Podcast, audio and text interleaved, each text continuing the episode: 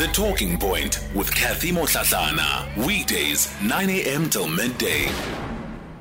We continue the conversation for our thinking point today, and we're looking at the ongoing attack on Councillor Rulashe and attempts to even take her life this past weekend. Bukiwe Fanta, the ANC Women's League chairperson in that province, they were part of those that marched to the Amathole Municipality last week, Thursday. So, Ms. Fanta, when you marched to the Amathole District Municipality, what was the response that you received? In terms of the grievances that you were handing over and the need for them to take and treat this matter with urgency?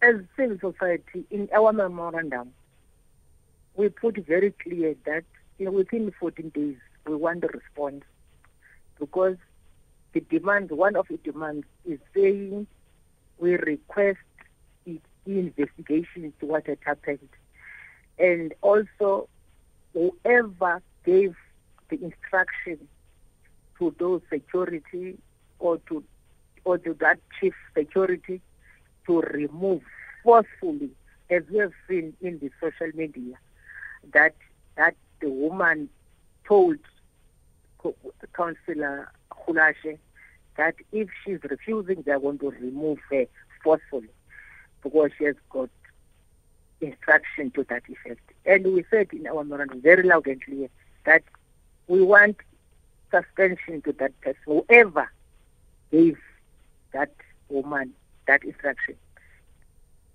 He or she must be suspended with immediate effect.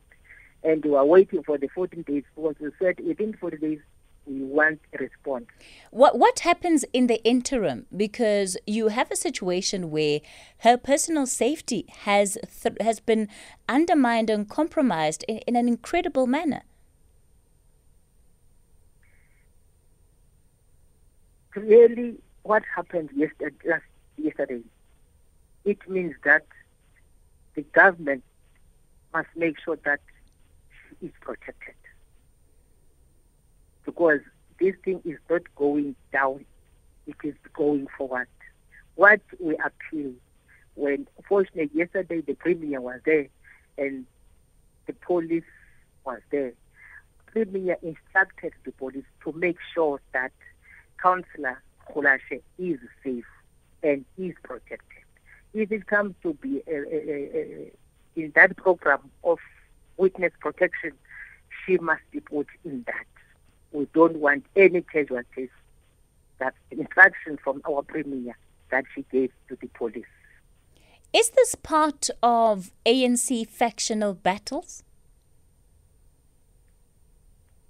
For us, at the moment, because as a province, we don't have such history of murdering when you have different views. That's not the history of the province. Hence, we are saying, Tina, we believe this is the high level of gender-based violence.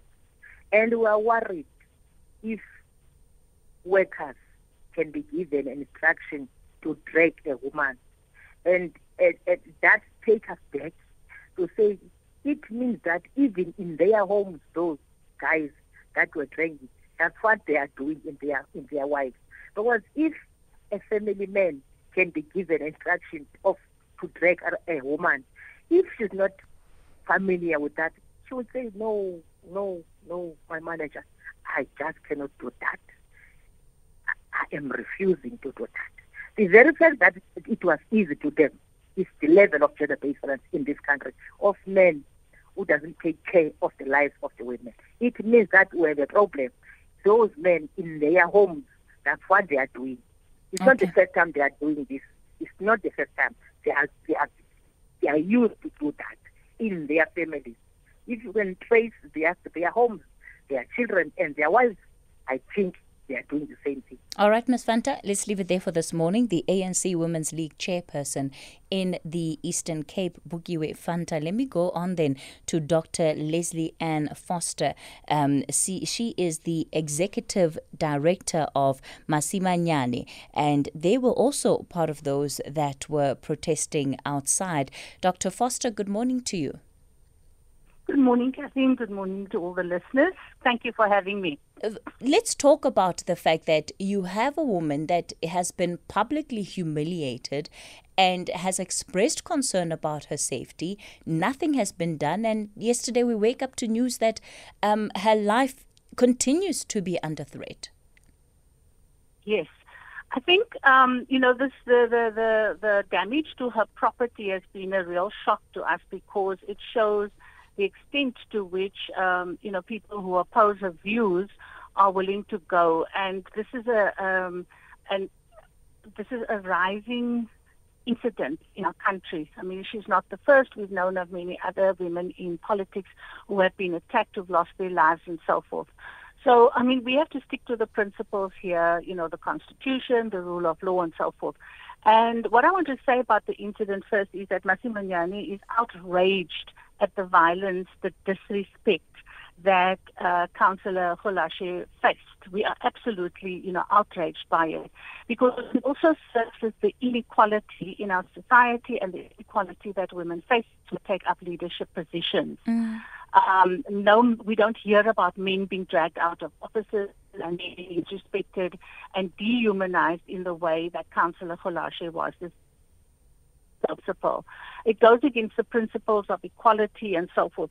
But it also points to a bigger issue, and that's the issue of women in politics and the kinds of challenges and barriers that they face. That actually it's a dangerous area to be in. Here you have Councillor Rulashe, whose life is in danger now because of a disagreement. And we're not taking sides in the disagreement, but she is allowed as an individual to disagree. So all these principles that we have in our Constitution, in our Bill of Rights, are flaunted by the very politicians who are supposed to uphold it. And that is infuriating to us as a women's movement, but also to the country as a whole, because it shows that, in many respects, it's a degenerate space now. And we have to work to protect that space. We have to work to protect individual women in politics, and then we have to work to protect our whole political base, as it were, because this kind of behavior is completely unacceptable in any way. And that's the principle for us. Having watched that video, and the way in which Councillor Rulashe was disrespected in view of many people, men, women incensed by this, and some of the men, also taking up a very strong stand against that kind of behavior. Whatever she did, it did not warrant that kind of violence. And as an organization that works on violence against women in this country, we abhor that kind of treatment of women on any level. One of the things that we know is that following, the event that you're talking about, she feared for her life. She feared that something would happen to her. And now the shooting on her on her house has taken place, but thankfully she's not been harmed. What do you think needs to happen in order to ensure her personal security? Yeah, I think it's very sad that her personal security has been compromised. One, first by the incident. I mean, that was an issue of a breach of security and safety within a political space. That's really shocking. And then secondly, in her personal space, her safety was violated again. And I think, first of all, justice must be served. What happens in a lot of these cases is the perpetrators are not brought to book. And we need to strengthen our criminal justice system so that perpetrators are identified and made to face justice. How that's going to happen, I don't know, because, what we're seeing at the moment is that there's a breakdown on some levels to the addressing crimes such as this. So I think that is the main thing. Now she has to go into hiding. She's not going to be safe anywhere. And at political level, that needs to be addressed. We need the policies. We need the programs that actually support people and allow them the freedom to express their political views and to go, and actually act out, show leadership and be accountable. This talks to poor governance, poor leadership, and a lack of accountability, this whole issue. And that's what we need to be addressing. And when it comes to the criminal justice system, the due diligence of our criminal justice system in ensuring that the perpetrators are brought to book. What we see is that there is a slackness, there is an inability or an unwillingness, a lack of political will to follow through on these cases. And to actually bring those perpetrators to book. So I think those are the serious issues. This, the vandalizing of our home, the shooting, just didn't make sense to me, because I'm thinking this case has reached international, you know, kind of scrutiny. Why would the powers that be, whoever it is, and we can't say it's politicians, it could be community members and so forth, although I seriously doubt that, would actually do this? You know, under such scrutiny, that shows a level of impunity. And I don't care what you think about it, we're going to do, you know, continue this violence. That is something we should be worried about. We need more education of our communities. Right. We need more moral cohesion and the moral regeneration, you know, office should actually be addressing things like this, talking to communities. We're not going to address it just by speaking at a very high level. We have to go down to the ground, and that's Masimanyane's principle. You must be locally rooted and talking to people and making, you know, people understand the significance of these acts of violence. All because right. The violence that has occurred to her will occur to other women, as Mrs. Fante said earlier on. Dr. Foster, let's leave it there for this morning. Executive Director of Masimanyane, and that is a women's right group that you heard the voice of there. So we'll take your 9:30 news headlines. I'll be taking your calls when we continue.